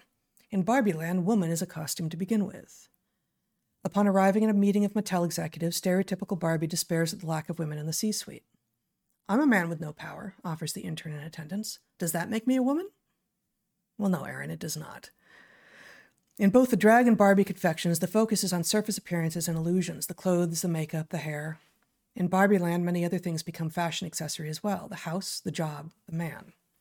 And in both, womanhood itself is a costume, something to be taken on and off at will. One of the Barbies in the film is played by a trans woman, and so the farce is complete. I got the role because I fit the role, explains Hari Nef. To be honest, I don't look much different in the movie than the Barbies that I had when I was a kid. Barbie is an impossible fantasy. Her phenotype obtainable only through a combination of obsessive focus on how you look and plastic surgery. At least with drag, you don't need the surgery. Yeah, I'm I'm reminded. I mean, this the whole world is so polluted by advertising, but I'm reminded of a Dove campaign from years ago in which they actually showed what it took to take a model and turn her into the thing that one sees in an advertisement. And the answer was it actually is physically beyond the capacity of an earth woman to be what is often presented in advertising. And it requires photoshop and the stretching of necks and the reproportioning of things to take even an attractive woman and uh, you know an arms race has has unfolded. And the the problem you know somewhere Next up, anime. Right mm-hmm. somewhere And as soon as lost stretch bits, and I mean, right as soon as as soon as it's an avatar and the point is well what are you really into it doesn't have to be connected to reality Right. right so you like that? You want more of that? We can give you more of that. now again the connection mm-hmm. to uh, market forces is very troubling to me but the mm-hmm. idea that ivory girl was a trope that was resonant enough that anybody our age knows what that means right the girl next door that these were things that were understood not to be in conflict with beauty right this was a uh, reduction in dedication to artificial beauty Yes. and an emphasis on natural beauty. And unfortunately, in the world trapped between the two gutters of RuPaul's Drag Race and Barbie Land, what's lost is a future in which women are not hobbled for hours a day, making sure they looked just so, but they can in fact be human and do what humans do and it not be thought ugly. Okay, one more section. Um, but before we go there, I will say that I'm, I'm not reading a lot of this, including my analysis of the really unfortunate depiction of the relationships between the sexes in Barbie Land. Um, the the stuff between uh, the Barbies and the Kens is um, kind of diabolical, actually. Uh, so uh, please please go and, and read that here. But I feel like we've gone we've diabolical, and it is the thing uh, that I believe is most inconsistent with the idea that Barbie Land is in some sense the conservative gutter, right? The depiction of the relation between the sexes, as I understand it from you, I haven't seen the film, but mm-hmm. uh, is uh, much more of the postmodern anything goes left then no no no not at all it's it's it's it's either men rule or women rule and you can keep having men and women fight over who's who it's going to be. You go Barbie Land, kingdom Barbie Land, um, but you what you cannot abs- absolutely cannot have is both sexes actually um, having power at the same time. But isn't it uh, uh, anti-monogamy? Doesn't it? Yes, but that is not what you were just talking about. No, it is. I mean, uh, anyway, it's yes. There's there's. I don't think you quite have it right because I think that this piece, this is, it, it feels very much like a unfortunate. It, it's like it, it's it's the stupid left response to the stupid right, where the stupid right is like men just need to be in charge 100% of the time, all the time. You see what happens when you let women start to get in charge, and the stupid left is going like, oh, well, maybe Barbie was possible after all. Maybe we can have a world in which there aren't even any male Supreme Court justices. And like, those are our two options? Since when are those our two options? Anyway, I mean, I, I could read that part, but let me, let me, I, I think I'm not going to. I'm just going to read one more section here. Yep. Um, you can go ahead and show my screen. Just another little still from the um, RuPaul's Drag Race. Um, here we have um, Asia, the host, with um, their back to the camera, um, attractive, tall curvy, uh, and uh, I have no idea how to pronounce this. Deja Skye, maybe um, the other fan favorite, um, uh, another absurd-looking sort of caricature of I don't know the Disney princess. I don't even know what. Costume changes are a large part of both shows, of course, not just between acts, but during acts. It's magic meets fashion. Trusting your eyes and watching them fail you as again and again something new shows up underneath what you thought was the base layer. Humans as onions, the metaphor revealed through fashion. In Werk the World, occasional big black conical breastplates are reminiscent of 1980s Madonna. The bouncing rolls of fat most definitely are not. Everything is sexual. Some of the sex is violent. The misogyny is sometimes stark. The word cunt, always spelled out rather than said as a word, is spat out several times. Why? Why does one drag queen ask another to look at your C U N T? Is it disturbing just for the sake of being disturbing? Is this a dare? When not telling someone else to look at the genitalia they patently do not have, the drag queens are all about bringing the attention back to themselves. Look at me while I do nothing of note. Look at me while I work it. Look at me. Look at me. Look at me. There are fantasy and Hollywood and Disney references throughout both of these concoctions. Oddly, The Matrix is invoked in both. On offer, red pill to wake up and have a challenging if difficult life, or blue pill to retain comfort and cluelessness. Barbie, as we would expect, wants the blue pill. She wants her high heeled feet back after they've gone flat on her and for everything to go back to normal. But she doesn't get what she wants, and she's better for it. Red pill for the win. Werk the World is constructed to reveal the hive mind of the audience, and time and again, the audience says it wants the red pill. They are certain that they would choose to wake up to reality, as ugly and uncomfortable as that might be. This may be the most surprising part of the night for me. Here is an audience so enmeshed in a fantasyscape that they are convinced not only that they are interested in being awake and in choosing reality over short term pleasures, but that they have already awoken to reality. This feels like it may be a, critical key and the most important thing here. that, yeah, I was surprised. I mean, there's a lot of cultural references presumably that I didn't get in RuPaul's Drag Race, but many that I did, and and many many in Barbie from from Hollywood history, and from film history, many of which I think I did get, um, and that's that's fun, that's good. But the fact that the Matrix shows up in both places is fascinating, and that it shows up in these confections, these concoctions that are so, that are presenting a vision of the world that is so dystopian and so farcical and so awful. And that in one of the cases, the audience has an ability to reveal what it is that they would choose if offered the choice on the matrix of the red pill versus the blue pill. And the audience makes it clear that they think they've been red pilled. And I don't like, it's amazing.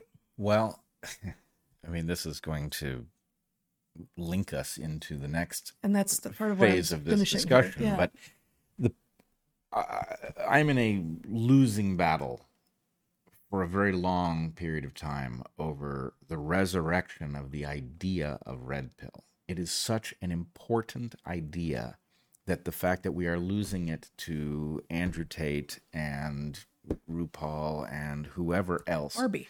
and Barbie um, is uh, it's a huge loss because, and you know, as, as we've talked about uh, previously, the Matrix is effectively Plato's cave, right? Remade in a modern form. And Plato's cave is a story that has to be represented regularly in order for people to understand the possibility of being uh, beguiled by a fiction. Um, and there is a reality to be understood. I mean, Plato's cave, the essential feature of it is that the person who has seen the outside world is not welcomed by his uh, compatriots in the cave he has killed, right? The idea of an outside world that is actually real is so troubling that uh, he is ended. And we need this concept of red pill, and it does not belong to conservatives. It does not belong to any of the constituencies that would adopt it. It is not theirs. It is our common property. Yeah. And I will say that the fact of the Wachowski brothers, now sisters, having produced The Matrix, having given us the red pill, and now having confused the matter is, uh, you know, it's like a knife to the heart.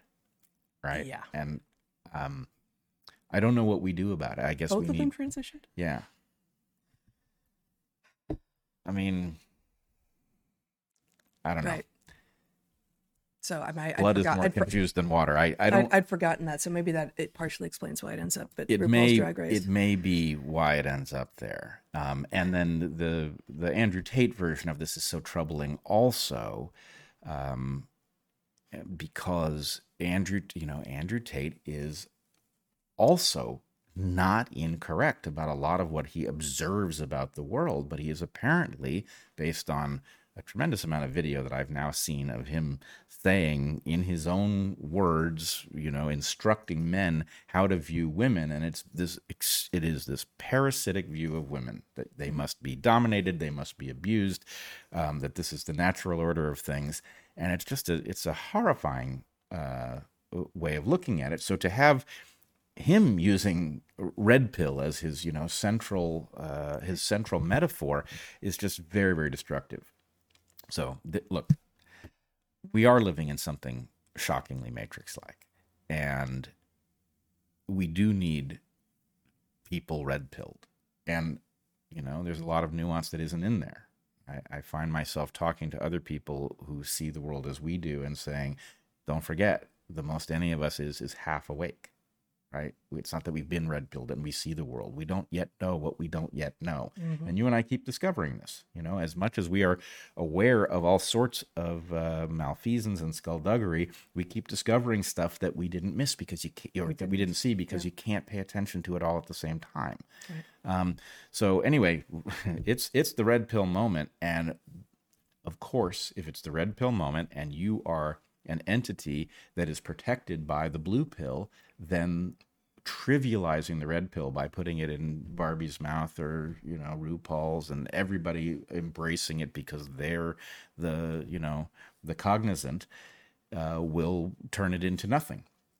It makes the metaphor useless, and it means that we now are again, you know, grasping for for some some way to convey to people you haven't seen it yet because you're still inside the cave looking at the shadows on the wall.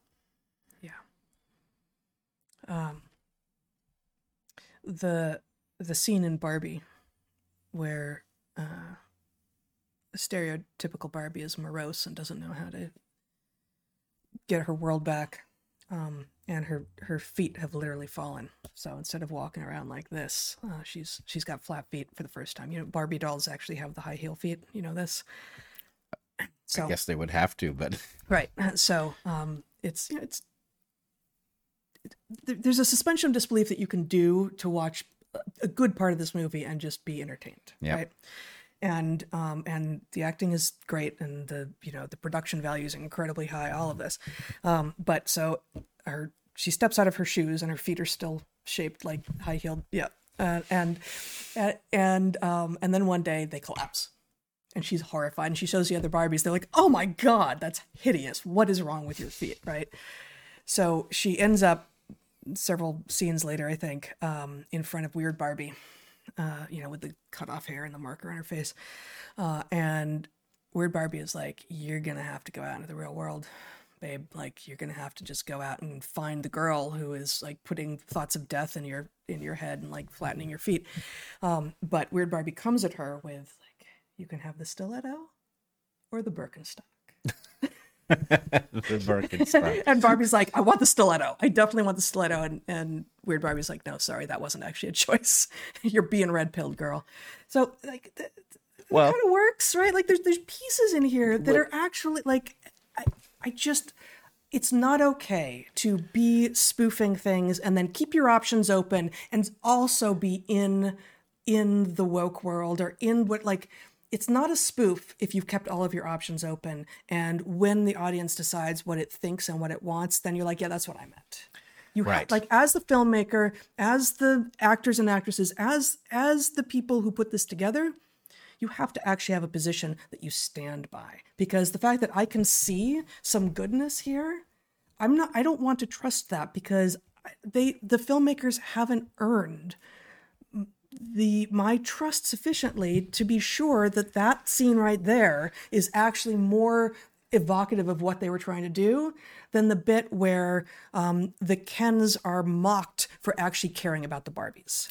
So it is we've all met the girl or young woman who uses the idea that she was kidding to cover if she says something right, right. to see what reaction it gets and the reaction isn't good then it was kidding yeah. right? And so that is cheating. That it's is cheating. that is cheating. It's absolutely cheating. You don't get to keep all of your options open. Right. You don't get to be like i'm going to do this i'm going to do this i'm going to try out this. Oh you like that? Yeah i'm going to bury that shit. Right. And and just keep pushing forward with the thing. Like i was just doing trial balloons.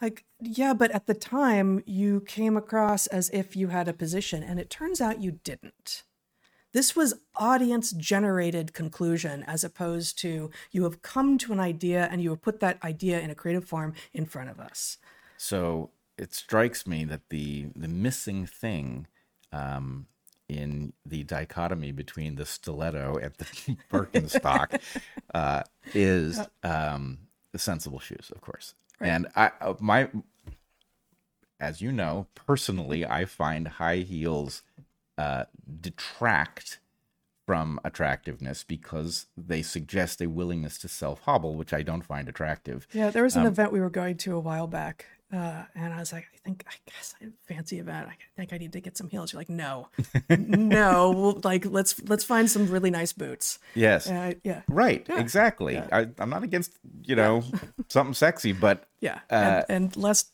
anyone get some stupid idea about what that was, I was like, oh, thank God. Okay, I don't have to heels. Good. Let's right. But you know, if the sensible shoe fits, wear it. Right. And th- that's the missing thing. The, you know, the ivory girl, girl next door, sensible shoes. The point is, why? And, you know, frankly, let's just go there. All right. Where are we going? Same issue with huge boobs. They're hobbling. And it's one thing. If, in some cases, that's a choice, but generally, I mean, it wasn't no, until recently. Huge boobs is in general a choice. Um, some women have huge boobs. Yep, okay. that is true. But I guess my point is for, you know, they are hobbling because yes. they are mechanistically for something. And right. the fact that they are mechanistically for something and have become an advertisement of fertility, and therefore men are focused on them, which causes women in an arms race to go to surgeons to augment these things. Right. The point is actually, again, you're self hobbling. Yeah, for Like, sure. th- that's you know i don't know maybe i'm alone in this but uh, it's not attractive to self hobble right Right. i mean i guess you know given who i ended up with uh, an enabled woman is obviously uh, my type but a self hobbling woman you know maybe you have to for your role in the world but if you don't it just it just seems like an advertisement that you're not interested in accomplishing things at least in certain realms Right. No, I mean it, it's and and this this does play into the um, generally conservative, you know, trad tropes of uh, you know this these these are your years, honey. Like between the ages of sixteen and twenty four or whatever. Like that's that's when you got to do it. So play it for all you got because you're not going to be worth anything later. yeah And so, you know, to to the women who are playing into that, I would say you do hope to live past 24, don't you? Like you, Well- you, you do you do expect to be on this planet for a good long time, and it's one thing to be to be beautiful and to say, you know what, I'm I'm beautiful, but it's quite another to say that's the only thing that I'm going to invest in. It's like you know, it's like we've said to our boys, like what you don't want is for high school to be the best part of your life right? Like you you you always want to be able to look ahead and say i'm i'm still trying to get somewhere. I'm still aspiring to something. It strikes me the tragedy um, for women in an age in which achievement is more possible than it has ever been, where access has been uh, opened up to the, the greatest extent, is that women have two kinds of potential power. One of them is uh, the result of physical attractiveness.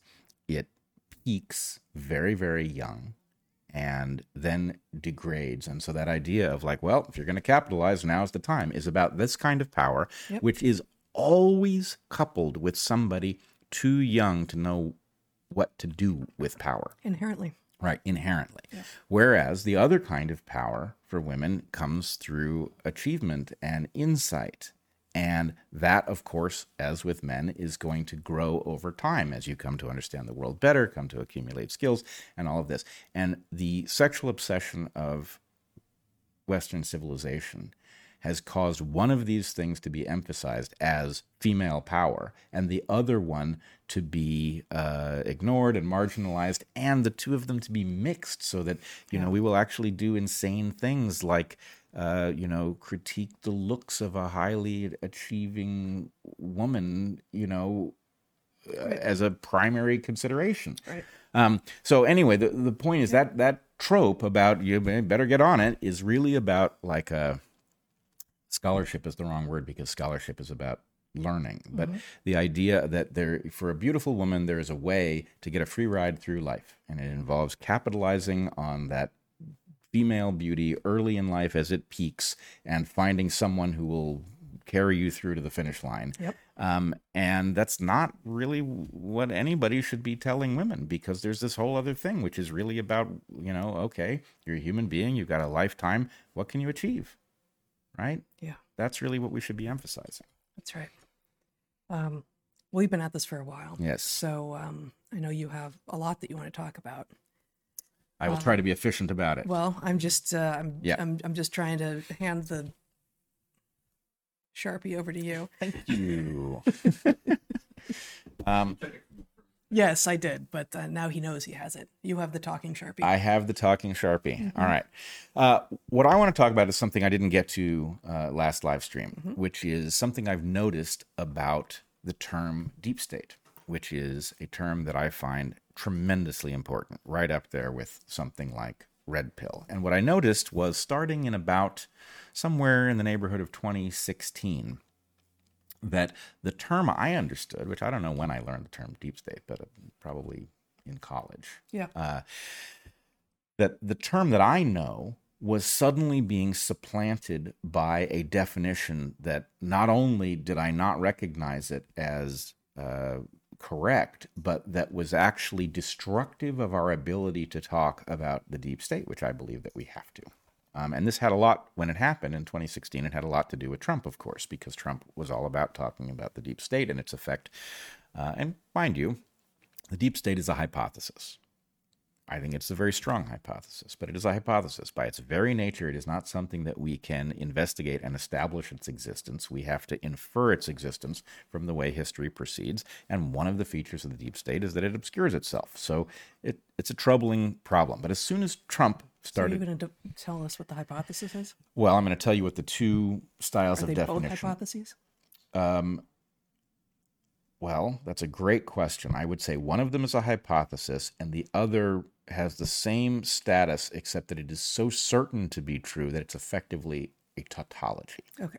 So what? excuse me. What you started hearing about in the late '80s, early '90s, um, is uh, uh, what was known as the deep state is a hypothesis, and uh, the the newer incarnation, um, yeah, maybe so, but in a trivial way because it must be true. It, it can't help but be. Okay, so go for it. true. Let's- let's so let us talk about the. Let's let's start with the second one first, because the uh, I'm I'm going to argue that this is an illegitimate use of the term, and we need some other term for it. And this is, and mind you, many of the people that we like a great deal, people we think highly of their capacity to think, have embraced a definition like this. And the definition is essentially the you you have a state, the United States. And the United States is ostensibly governed by democratic processes in which we elect and unelect people based on our sense that they will do our bidding once in power. But there is a vast bureaucracy under them, and you can't swap it out every time administrations change. So the point is, there's a huge number of people who remain in their position in the State Department because they know how to do that thing, and you can't start from scratch every time you switch administrations. So that vast bureaucratic bureaucratic network of people the term the first time i heard this abused the point was these are the people who keep the lights on right? That thing has power because it is composed of does. people. Those people have beliefs about what should be true what shouldn't be true and you can imagine that that vast bureaucracy if it were for example unhappy with a person or an administration that had just been elected could drag its heels and engage in bits of sabotage here and there and that, that the amount of power in that vast bureaucratic network that cannot be replaced is um, considerable and is a force of history that we cannot speak to directly because it's an emergent property. Okay so that's the in my opinion broken definition the correct definition The broken definition, the new definition. The, new- the the hypothesis, new- sure, but it must be true. And Right. so it's not that interesting to talk about as if it's surprising. Right. It has to be true. And call that a theory. Why don't you fit your well. I'm not sure I understand the question. Then I won't. Um, so anyway, the, I say it's a, a tautology because although we can't calibrate how big a force of history it could be, it could be a huge force of history, this bureaucratic uh, inertia, or it could be a minor force of history. It could be anywhere in between. Um, that it is some force of history is essentially certain. So it is a hypothesis, but it is so close to being certain that we don't have to treat it as uh, highly speculative. Um, the correct definition, I believe, and I now know from doing some research into the history of the term, is quite different. It is effectively a cabal that exists behind the scenes uh, inside of the governance structure, which doesn't have to mean the official governance structure. Maybe not employed by the government. Right. And in fact, it will undoubtedly have roles inside of official government. It will have roles outside of official government. And it takes a position on policy, but we cannot uh, vote against it. We cannot evaluate it. We cannot, and this is, I think, the sine qua non. It's inherently shadowy. it is inherently a shadowy force. It does not abide to the consent of the governed. We didn't decide to put it in power. It is therefore a violation of the most sacred principle. That's true of both. yes and no. It's not really true of the bureaucracy because the bureaucracy didn't elect itself. We elected people. They decided how to put the bureaucracy together, and their control over it may be less effective than we would like, but it's not that any of the people in the bureaucracy can't be fired. They can all be fired, right? The, How do you fire the deep state? You can't. Mm-hmm. And I want to point to the thing that I, I would call the Because sin they don't have official jobs. Right. It's not an official entity. It doesn't have a name. It doesn't have an office. Mm-hmm. Um, so the point is yes, there are people in the deep state who are undoubtedly in positions from which they could be fired, but you can't fire the deep state. Why mm-hmm. can't you fire the deep state? Here's the sin qua non, the central element. Okay. The thing that makes it the deep state is a black budget. What does that mean? A black budget is a budget that is acquired through extra legal, extra constitutional means. So let's just say the CIA has a budget. That budget comes through the Congress. The Congress has the power of the purse, and the Congress could, in theory, decide to cut off the CIA. However, we do know that, for example, the once upon a time outlandish conspiracy theory that the CIA was trafficking drugs into the United States turns out to be well supported by evidence. What did they do with those drugs? Well, here's the thing: if you're if you are a an entity that has uh, powers to cross borders to engage in crime, frankly, in order to do your job, right? You can't, uh, you know. So the CIA has vast powers to uh, act uh, outside of the law. Ostensibly, it is supposed to be acting outside of the United States, but nonetheless, it has great powers that have been granted to it by the state. And if it uses those powers to generate funds that are not on the books, then the point is nobody can take those funds away. And so, Nor do they need to be explained. right, Not, neither can they disappear until they're spent, um, but nor do they need to be uh, spent on anything that has uh, gone through any sort of process and vetting. right. So, what I want to lay out is a model where why the deep state seems to have come into existence and what it might mean that it seems to exist. Again, it's a hypothesis, but it's one that I believe is is well supported by evidence. Did you? Sorry, did you run into wh- when does when does the term emerge? Do you know? Ah, the you, term you were hearing it in the late '80s first. I was hearing it in the late 80s. And then in doing some research, uh, I discovered some things I did not know about the history of the term. There are insects on your paper. There are insects on my paper. There is now no Has insect. nothing to do with the deep state. Yeah. Uh, all right. So the source here is a site called ThoughtCo, which I did not know. Show this? Uh, yeah, you want to show it? And then um, yeah, ThoughtCo is uh, hit and miss. It's it's not. It's, it's hit and miss. Not it's not perfect, but I think uh, eh, eh, people can check whether or not they've done their homework properly. But I think what I'm going to read is, uh, I, I mean, if they didn't make it up entirely, which they won't have, uh, it, it it's a good first pass. Um, the concept of the deep state, also called a state within a state or a shadow government, was first used in reference to political conditions in countries like Turkey and post Soviet Russia. During the 50s, an influential anti democratic coalition within the Turkish political system called the Derin Devlet, literally the deep state, allegedly dedicated itself to ousting communists from the Turkish Republic founded by Mustafa Ataturk after World War I. Made up of elements within the Turkish military, security, judiciary, bran- judiciary branches, the Derin Devlet worked to turn the Turkish people against its enemies, that is, the enemies of the deep state, by staging false flag attacks and planned riots. Ultimately, the Derin Devlet was blamed for the deaths of thousands of people. So Wow. that origin, So that's long after Ataturk, but in Ataturk's Turkey. yeah. Um, so, A, the deep state, if that is indeed the origin of the term, matches what I'm calling the well supported by evidence hypothesis of Yep. a cabal that seeks to wield power in spite of not having been elected, and not the vast bureaucracy that keeps the lights on, but probably also has a political perspective that uh, in some way affects the way government governance occurs. Right. Um, okay. How does such a thing happen? Well, first, I want to, uh, I don't like doing this, but I think it needs to be done. I want to point out that there are processes which, to an honest uh, broker inside of the intelligence community, inside of um, uh, the establishment in many places, are absolutely frightening, right?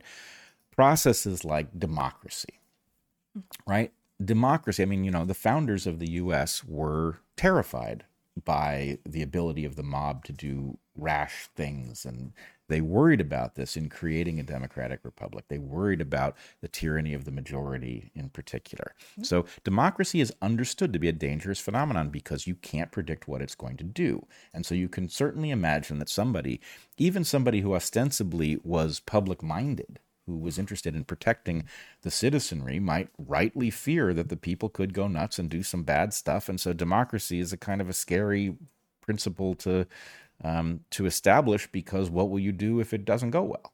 Um, likewise, science, right? Science, scientists are annoying people. They can come up with stuff you so don't is everyone. Yeah, but I mean, from the point of view of folks who are just trying to get stuff done, the idea that science can decide that you know what you've been doing in the world is actually dangerous to the public, right? What do you do if you create an industry and uh, you know it's all going swimmingly, and then suddenly somebody pipes up and says, "Hey, by the way, that process that you're engaged in is causing all of these harms," right? That's a that's a frightening risk to take. Journalists, oh my God, you think scientists are annoying. These people are incredible. They just don't stop. They're always digging into stuff, they're always looking for dirt on people. And lo and behold, you can find that whatever you did to make your business happen is suddenly on the front page of the New York Times, right? So that's a scary process regulators right regulators could uh, take uh, some you know hundred million dollar research project of yours that was targeted on finding some uh, beautiful drug that was going to cure some disease and they could decide that uh, you know it's not safe to give to enough people to make it profitable That's going to be downstream of the science, hopefully. one would hope, right? So, anyway, my point is there are lots of frightening processes out there that people who are interested in doing whatever it is that they are targeted on could understandably fear, right? Yes. Democracy, journalism, science, regulators. They could fear being taxed into oblivion. They could now, in the modern era, they could fear uh, social media influencers, right? Yes. I mean, what happens Yep. if somebody starts broadcasting inconvenient truths from their man cave about your safe and effective vaccines, for example? Right? That could be a problem. Not a man cave. I wasn't talking about us. Um, I was talking about someone else's man cave. But anyway, point is, look, you can imagine that people who are trying to do stuff in the market might have understandable fears about what process could come out of nowhere and upend whatever it is they've invested in. And they might think, what can we do to hedge out that risk? Right? Yep. So, that I believe is going to be the origin of this deep state impulse, which is not fundamentally American. We see it in the context of, you know, Turkey and post Soviet Russia. Given Zach? what you just said, it's probably the time to mention that Rumble has collapsed. So we're still on YouTube, and you should keep going. But Apparently in fact, the whole site actually it was just us for a little bit, and now it collapsed. Huh. All right. Well, Rumble has apparently collapsed. That is interesting. Seriously? I wasn't gonna, given that you given what you were talking about. I figured it was worth mentioning. Late Lo- breaking is local news. still working? Uh, y- the chat's still up on locals, um, but y- people have to watch on YouTube right now. Wow. Well, But we're um, recording it all. All of you go who up. are listening, and, and more people do listen afterwards than, than watch. Um, this should concern you not at all, but that's rather remarkable. I've never seen Rumble. Rumble has large rather and it doesn't tend to collapse. Yeah. Um, well, in any case, I Regardless. mean, what what else is there to do but for see the strangest things can leap up and get in the road of what you're trying to accomplish. Um, Ah, they don't seem that strange anymore. yeah, they don't seem that strange anymore. Yeah. Now let's talk about what it means if we dichotomize the concept of deep state. And mind you, I have a uh, lexicographical rule. Is that a word? I don't know. I don't lexicograph. I don't. I have a word about lexicon. Okay. It's just a part of the Lexicological. lexicological. I don't think that's a word either. principle. Well, What's that? Lexicographical. Lexicographical. All right, That was uh that was your mother-in-law. that was a team effort. Yeah. Um, okay. The rule is this. First of all, the reason for the rule is the following thing: when you do independent work, when you think independently about some realm, you end up having to redefine terms. It is required because if we use the definitions of terms that are generally available, they all have become blunt because people use them in many different ways. And so every term is a blunt instrument. And in order to do logical work properly, you have to sharpen the terms so that they mean something very precise.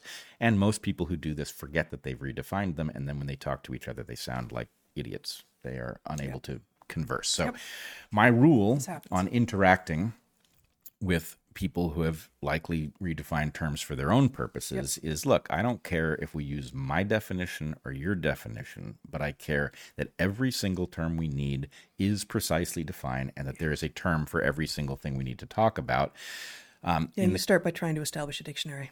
Right, and it mm-hmm. takes weeks often to learn to understand some what somebody means by the words that they're using. So you know, Or just, you, I guess, I, I haven't seen you try to establish a dictionary so much as be insistent on stopping whenever a word is used that might have any complexity to it at all and being like, okay, you use that word. And, and rather than sort of Princess Bride style, like, I don't think you know what that word means. Like, how are you using that? What do you think it means? What what are you what are you and so in this case I'm going to say that the evidence that the term deep state actually comes from Turkey and that it means something close to what I think the deep state means is Yes. a case in which that that definition should prevail and the vast bureaucratic inertia that prevents things from changing as fast as uh, the ballot box would have it change um, Vast need- bureaucratic inertia sounds pretty good. vast bureaucratic inertia, Yeah. something. It, it needs a term, and maybe that's a, a decent one. Um, but okay, so the sin qua non, just as the sin qua non of fascism is the fusion of corporate power and government power, the sin qua non of the deep state is the existence of a black budget that allows it to remain even when attempts to control it are imposed and allows it to continue over time um, uh, without uh, us being able to assess what it's done because we can't look at what it spent. yeah. Uh, okay, so to me, this question, let's talk again in the realm of hypothesis. We have a battle that never resolves over what took place in 1963 in the United States, in Dealey Plaza. A president was assassinated. Nobody disputes this. But what the meaning of that assassination was, we are battling over it, even if we don't realize it, right? There is a battle over the narrow question did Oswald act alone, or was there some group involved in that assassination? But what we don't typically talk about is the implication of that branch in the mm-hmm. decision tree. If Oswald acted alone, then it wasn't a coup because Oswald died days later at the hand of Jack Ruby. Right. So he wouldn't have taken power anyway, but he certainly didn't take power because he died.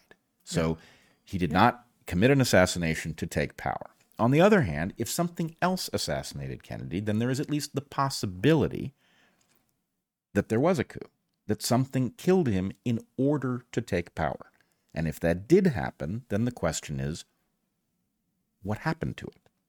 Does it still have power? Did it lose power in a later election? We don't know.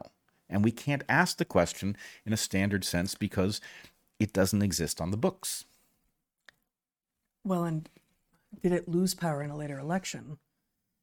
That question suggests that um, that it would inherently that some elections might cause a deep state entity to lose power, and I don't I don't think it would be that clean. Well, so again, we are now in the realm of speculation. Yeah, and and there's so many levers. You know, there's some stru- there's some structure, hypothetically, which is unknown to us, unseen by us, uh, and uh, the nature of the hierarchy within that structure is totally unperceived. So, what would cause it to lose power, change power, um, come to want a different thing? Well, you know, l- let's put it this way an overt coup, a military uh, regimen goes rogue, Right. kills The likes the- of which we don't see here. we don't, but, you know, it's not, it's not an American stories style. from you know modern Africa. Sure. Yeah. So some junta takes over, Yeah. they rule for a bit, and then some process happens and the junta is no longer in power. Yeah. Um, I'm trying to remember exactly what the origin story for the Sandinistas who were briefly in power in Nicaragua was, but the Yeah, actually, and some some some modern stories from Latin America too, with a little bit, So- little little bit loosely speaking, more involved, but loosely speaking, Yep. the Sandinistas defeated the Somoza regime in Nicaragua. Yeah. They ruled for a bit and were uh, displaced by the Uno party, I believe. Yeah, uh, Violeta Chamorro. Chamorro. right, which with the help of the CIA, uh, right. Exactly. right? So in, in uh, 1980s, sometime late la- 80s. late 80s yeah so okay so that would be the way that something that had engaged in a coup could lose power later and there was a weird power sharing arrangement in nicaragua where the sandinistas actually remained in charge of the military uh, in the aftermath of the chamorro administration taking power so anyway Yeah. it, w- it was an interesting interesting story but you know such things are not you know nicaragua still exists um, Although, I mean, just as an aside, uh, when we were there in 1991, uh, the uh, totally justified anti-American sentiment was uh, intense, and you know, we had we traveled through all of the countries of Central America except for Belize and El Salvador on that trip, and only in Nicaragua did we feel like we are clearly not welcome here, and we understand why, and uh, we're not going to spend a lot of time. So, 1963. Yeah.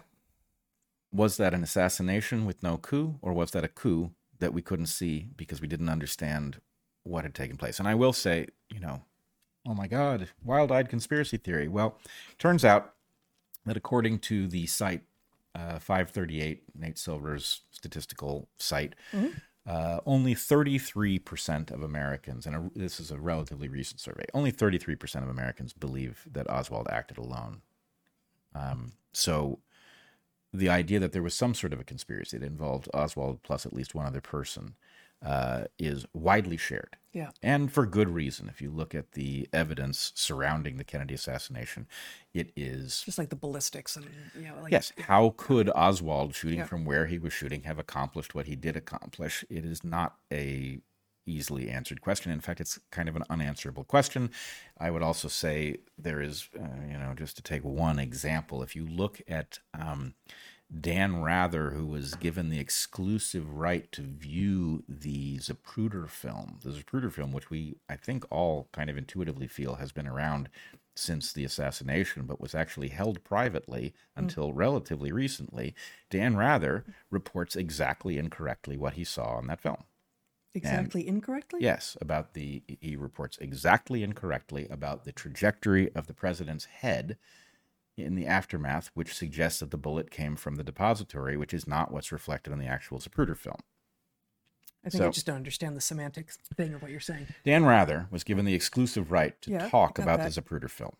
What he says in his public report is exactly incorrect. If you look at the Zapruder film and you look at what Dan Rather said about the Zapruder Oh. film, they are exactly inconsistent. So he is asked to public comment uh, to comment publicly on the Zapruder film before anyone in the public can see it. right. And he makes comments that w- once the Zapruder film is in the public realm, which it is now, you can see is uh, exactly the opposite of what is actually happening. in the film. Exactly. Exactly. And so it what Rather said supports the idea that the shot came from the book depository behind the president, and what is on the film does not. Um, but anyway, so there's lots of strange evidence, and then there's the strangest piece of evidence of all from the John Kennedy assassination, which is the Robert Kennedy Sr. assassination. If there was a coup in 1963, did it protect itself in 1968 by eliminating Robert Kennedy Sr.? So, anyway, there's good reason for Americans to wonder whether or not something took control and refused to relinquish it. Mm-hmm. And that this is, you know, if that didn't happen, then our history looks like one thing. And if we've been living under a regime that is not elected and decided to take power and not relinquish it, our history means something entirely different. For 60 years. Well, you know, I don't think Trump is part of it. I think somehow Trump actually got himself elected. And if that was in spite of the fact that a deep state existed and didn't want him uh, to ascend to the office, then he uh, outfoxed it. um, which is pretty interesting, and it would explain a lot of what has happened in the aftermath. Right? That, oh my God, the deep state has lost its power, but of course, because it's a deep state, and the fact that a president is antagonistic to it doesn't mean that the president can shut it down because it doesn't have a phone number. Right? Um, so anyway, that would explain a lot of, of what we've seen there. And in any case, it's just simply something that we need to wrap our minds around. Our history could mean one of two things depending upon what happened in 1963, and we don't know. Um, so that is that is a, a profound challenge. It requires us to clarify our thinking around what the term deep state actually um, means, and I guess I would connect it to one other thread, an important uh, thread that has bubbled up in the com- in the public conversation of late, which has to do with Biden family corruption, specifically surrounding Hunter. And you know, the defense that has always been made is, well, that's Hunter, that's not Joe. But much of what Hunter says suggests Joe was involved, and in fact, there's evidence this week that uh, Hunter put uh, Joe on the phone. Uh, in any case, there is the terrible stench of um, of influence uh, influence peddling with impunity by the Bidens. Now, this is slightly galling to me because I was trying to call attention to that fact before Joe Biden was elected president. I don't know how many times between uh, uh, my Twitter account, between interviews in various places, Dark Horse, uh, or um, what was it called? The campfires that Unity 2020 held. The idea that the DNC was an influence peddling racket, that uh, Joe Biden was a clear uh, career influence peddler, that this put the country in great danger. These were things in which I was trying to raise the alarm before we ever elected this guy president. Right. And the fact that we are now finally seeing tons and tons of evidence. I mean, okay, the evidence is interesting, but how could anybody be shocked by this? This was obvious that this is uh, what the man was. And as his decrepitude has advanced, the failure of the blue team to react like this is in any way important actually suggests that they understand that the president is not really in power. It doesn't matter that he's decrepit because something else controls the way the country functions in the first place. And so I'm not sure what to do with all of that, but we do seem to be stuck in a place where something appears to be controlling our trajectory. We have elections, but elections are not the same thing as democracy. Um, and we are now faced with um, an appalling level of control over what we can discuss. We are now watching people. Uh, Joe Mercola had his bank accounts suspended um, for without explanation by Chase Bank. Um, this is He, he, he reports, Dr. Mercola, yeah. yeah, uh, he he reco- he reports that this has happened, and you know between the insane overreach, punishing people who um, speak out of turn, the IRS showing up at Matt Taibbi's door uh, in the immediate aftermath of uh, Twitter files revelations, the number of uh, off brand forms of control and coercion that are being used to prevent uh, those who would still engage in journalism, those who would uh, engage, Still engage in science. in science, those who would engage in uh, Medicine. medicine, any of these things, it's obvious that it's happening. And what the connection between all these things is, admittedly, I don't know. But it's obvious that we should be asking the question, especially, you know, in light of what we have discovered about, for example, the Five Eyes Alliance, which is uh, an alliance between the United States, the UK, New Zealand, Canada, and Australia that effectively functions to allow uh, um, states to outsource violations of its own citizens' rights by having the intelligence a- agencies of other countries uh, do the spying. God, other than uh, the fact that it's missing Canada, that's a greatest hits of bad COVID response countries. I think it does have Canada, UK, Did you say US, Canada? Canada, New Australia, New Zealand, Zealand? Australia. That's crazy. Yeah. That's like that's the greatest hits right there. That's the greatest hits, right? And actually, uh, so anyway, the point is, what is that thing? Well, you know, um, intelligence agencies, you know, the, the FBI is limited by the Constitution. The CIA is not limited by the Constitution because it's ostensibly supposed to be pointed outwards, outside of the United States. Um, but you know, you can trade effectively. You can have somebody else spy on your citizens in a way you're not technically allowed to. And if everybody pools those resources, basically the constitutional protections don't exist. but Bret, it sounds like you're opposed to convenience. Well, okay, we're going to add convenience to recreation as things that I alone am opposed to. But, um, all right, uh, I'm going to get off. I mean, my- you grant that it makes it easier for them. Yeah, it's a, it's an efficiency thing. It, Yeah. it saves money off their black budgets. Right, So, They can, right, mm, yeah. All right. Um, I think that that's more or less what I wanted to outline. We will. We will. Oh no, there was one other thing I wanted to add. Um, Is that 48 point font? I'm Sorry. I'm stuck permanently. I don't need glasses for distance. I do need them for reading, and if I'm not going to be constantly putting them on, uh, I need to have large font. So I make no apologies. I know. I, I Um, wouldn't have said that if I thought you were embarrassed by it. Yeah. All right. So here's the final thing I want to point out. We have a terrible corruption problem, right? Those of us who have thought deeply about it call it capture for a reason because it's not a an adjustment to policy based on a, a certain amount of uh, resources flowing in the wrong direction. It is actually the commandeering of agencies and institutions and the repurposing uh, of them, often in the exact inverse direction that they are supposed to be pointed. Okay, so that's a terrible problem. We've now seen it during COVID. Not only did we do everything wrong, but we did everything the opposite of right. Right? Something was very interested in pharma coming out of that, uh, you know, glowing, and uh, it didn't really care that people were going to get maimed in the process. All right, that's a terrible corruption problem.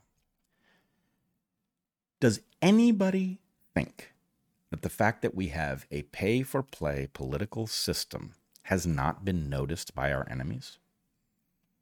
Why would our enemies not have noticed that in the United States, if you have enough resources, you can get policy that fits your special interest? And if your special interest is that you're an enemy of the US and you want us, for example, um, to, I don't know, feminize our military or something so they're less scary, uh, that there's probably a price, right?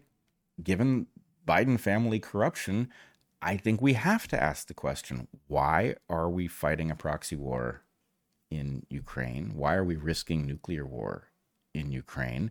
Is that because somebody thinks this is a good idea for the American public, or is it because something external has paid the price to get us to do it? I don't know the answer to that question. I don't pretend to, but I do think it is a question we have to ask. And I would, I, in thinking about how to present this, I remembered, as you know, one of my favorite uh, fiction books is Catch 22.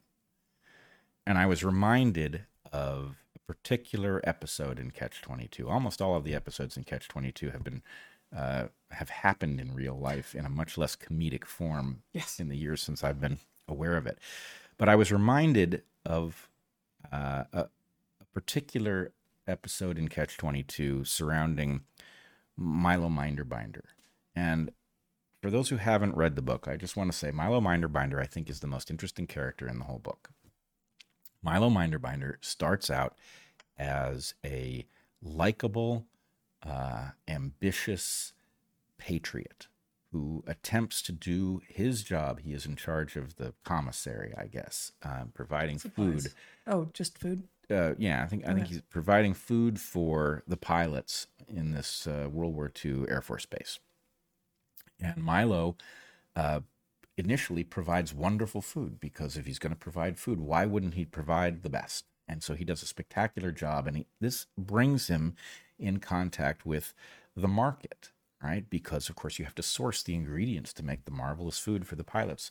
And so anyway, he uh, at first makes normal contact with market forces. And as the book progresses, those market forces turn him from this likable, um, you know, ambitious guy with plenty of pluck and ingenuity but also an underlying patriotism. underlying patriotism into a Hitlerian character, right? Um, seamlessly. And so, in one case, uh, which I uh, I managed to find the text of, um, Milo, who has produced something called the Syndicate. The Syndicate does the trading that allows him to procure the supplies, but it becomes this business. Um, so, in one of his, you know, in an early uh, episode with the Syndicate, the Syndicate um, has purchased a huge amount of Egyptian cotton, which turns out to have been a terrible. He can't unload the stuff. He can't trade it. He's just got warehouses full of the stuff. And he wants to get rid of it, and so he decides to try to feed it to the pilots. And of course, Cotton. it's yeah, Yeah. inedible. It turns out to so be cotton. So it didn't doesn't work. But anyway, that's mild compared to what goes on later. Later in the book, uh, there's a, a case where Nately, one of the pilots, has died because he's bailed out of his plane and his parachute has been replaced by shares in the syndicate, which he discovers as he pulls the ripcord. Um, and Milo has a conversation with Yossarian about the fact of Nately's untimely death. Milo says, Nately died a wealthy man, Yossarian. He had over 60 shares in the syndicate. Yossarian says, What difference does that make? He's dead. Minderbinder says, Well, then his family will get it. Yossarian says, He didn't have time to have a family. Milo says, Then his parents will get it. Yossarian says, They don't need it. They're rich. Milo says, Then they'll understand. So, anyway, mm. he becomes this evil character. In one of the episodes, hmm. Milo contracts with the Nazis to bomb his own base. Right? Now this is a this is a mind-bending problem because what Milo does is he reasons that the Germans are going to bomb the base Anyway, anyway. They're going to do it and people are going to get killed. Yeah. And Milo can bomb the base as a contractual matter. And he can make sure that nobody gets hurt. it's like we're going to do it for you, Right. and you're going to pay us. Right. And so We'll do your work for you. Right. And so my point is the market has a mind bending logic. Not all of the logic is tolerable, right? You can make a defense of Milo Minderbinder bombing his own base because the point is the base is going to get bombed and nobody's going to get killed this way. It's a moral good. Someone was Right. going to do it, and I did it better. Right. And my point is the corruption that we see and the role that it plays in our history, which we will never fully understand, is such a thing. Whatever market forces cause people to fear that democracy was going to upend good processes for no reason. I mean, and this does happen, right? We see absolutely nonsensical stuff uh, warning stickers over everything, right? If warning stickers actually save lives, then too many warning stickers kills people because you don't read warning stickers anymore, right? so we see a proliferation of warning stickers that originally came from some honorable impulse, but has just gotten out of control. The warning stickers have been found by the state of California to cause cancer. That would be good. I, I bet they do if you eat enough of them. But, um, but anyway, the point is, look, there are legitimate fears to have about democracy, journalism, science. Right? Good people can find themselves upended by people nitpicking them to death. On the other hand, without the processes that are capable of nitpicking people to death, we are vulnerable to something else, which is the very stuff that the founders of this country feared. Right? unbridled power in the hands of something like a monarch, um, descents into tyranny of all kinds. And so, in any case, we're going to have to address the question of the deep state. Does it exist? What is it made of? And how can we um, remove it so we can go back to the frightening prospect of democracy? Let's figure it out. All right. That on the next episode of Dark. Oh, really? Okay. you promised big, man. Yeah. Okay. Um, we're going to take a break and come back with a live Q and A. All right. Uh, we're going to probably make it brief because that was that we went on for a while. we didn't break the whole internet, but we broke Rumble. Apparently, it's back. Oh, good. It's back It's mostly. back mostly. All I don't even know what that means. Um, so check out um, check out Natural Selections, where um, I read from a lot of You Go Girl this week, uh, which I posted yesterday. Uh, we've got darkhorsestore.org where you can get a variety of awesome merchandise printed right here in the United States by this lovely couple uh, right here in the middle of the country. Uh, we've got PSYOP until proven otherwise, and um, and Pfizer, the breakthroughs never stop, various various other things. You can, of course, get a hunter gatherer's guide to the 21st century uh, anywhere that you can find books, and signed copies are available at Darvill's, which is right here in the San Juan Islands, and you can order them online. And we've got our monthly private Q&A coming up this Sunday at 11 a.m. Uh, for one more month, we're going to be doing that at uh, my Patreon. And as soon, by the end of the day, dog is groaning in the background. It's like, not Patreon again. I feel the same way about it since they threw Carl Benjamin off. I know. Um, well, mm, the Labrador and the Carl Benjamin are on the same team apparently. Um, with this uh, this Sunday at 11 a.m. Pacific, we're going to be doing our two-hour private Q&A. You can join us there by coming to my Patreon, and uh, before the end of the day, I will have up there as well the ability for uh, people to ask questions at the $11 tier uh, for that private Q&A, and then we're going to be uh, moving our the, tho- those conversations to locals starting next month. We haven't figured out all the details, but um, that will be happening there, and of course, you can be watching the chat uh, on locals as well with the watch party or be participating in the watch party there. Um, what else do we want to talk about? Um, sneezing, dog sneezing, so many, so many little distractions here. Um, soon, also at locals, we're going to have access to our great Discord community. Right now, you can get that through our Patreons, and we're not going to be shutting those down. We're just going to be moving uh, a bunch of the stuff into into locals. Uh, but on the Discord, you can engage in honest conversations uh, about difficult topics, join a book club, unwind with virtual happy hours and karaoke. Uh, lots of great people there, uh, so consider joining joining our Discord.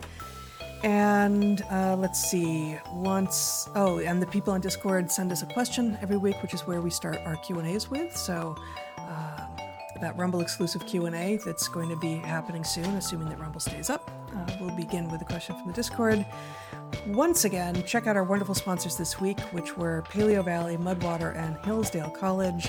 And remember that we are supported by you, our audience. So please subscribe, like, share, give a review uh, anywhere that reviews are found. Um, I don't know, probably not like Craigslist, but but I guess there are a lot of places reviews are found that you probably won't find us. But anywhere you find us, Craigslist, we see what we get for it. we're not selling the podcast, are we? It is used. Previously enjoyed. Yes. All right. Um, until we see you next time, be good to the ones you love, eat good food, and get outside. Be well, everyone.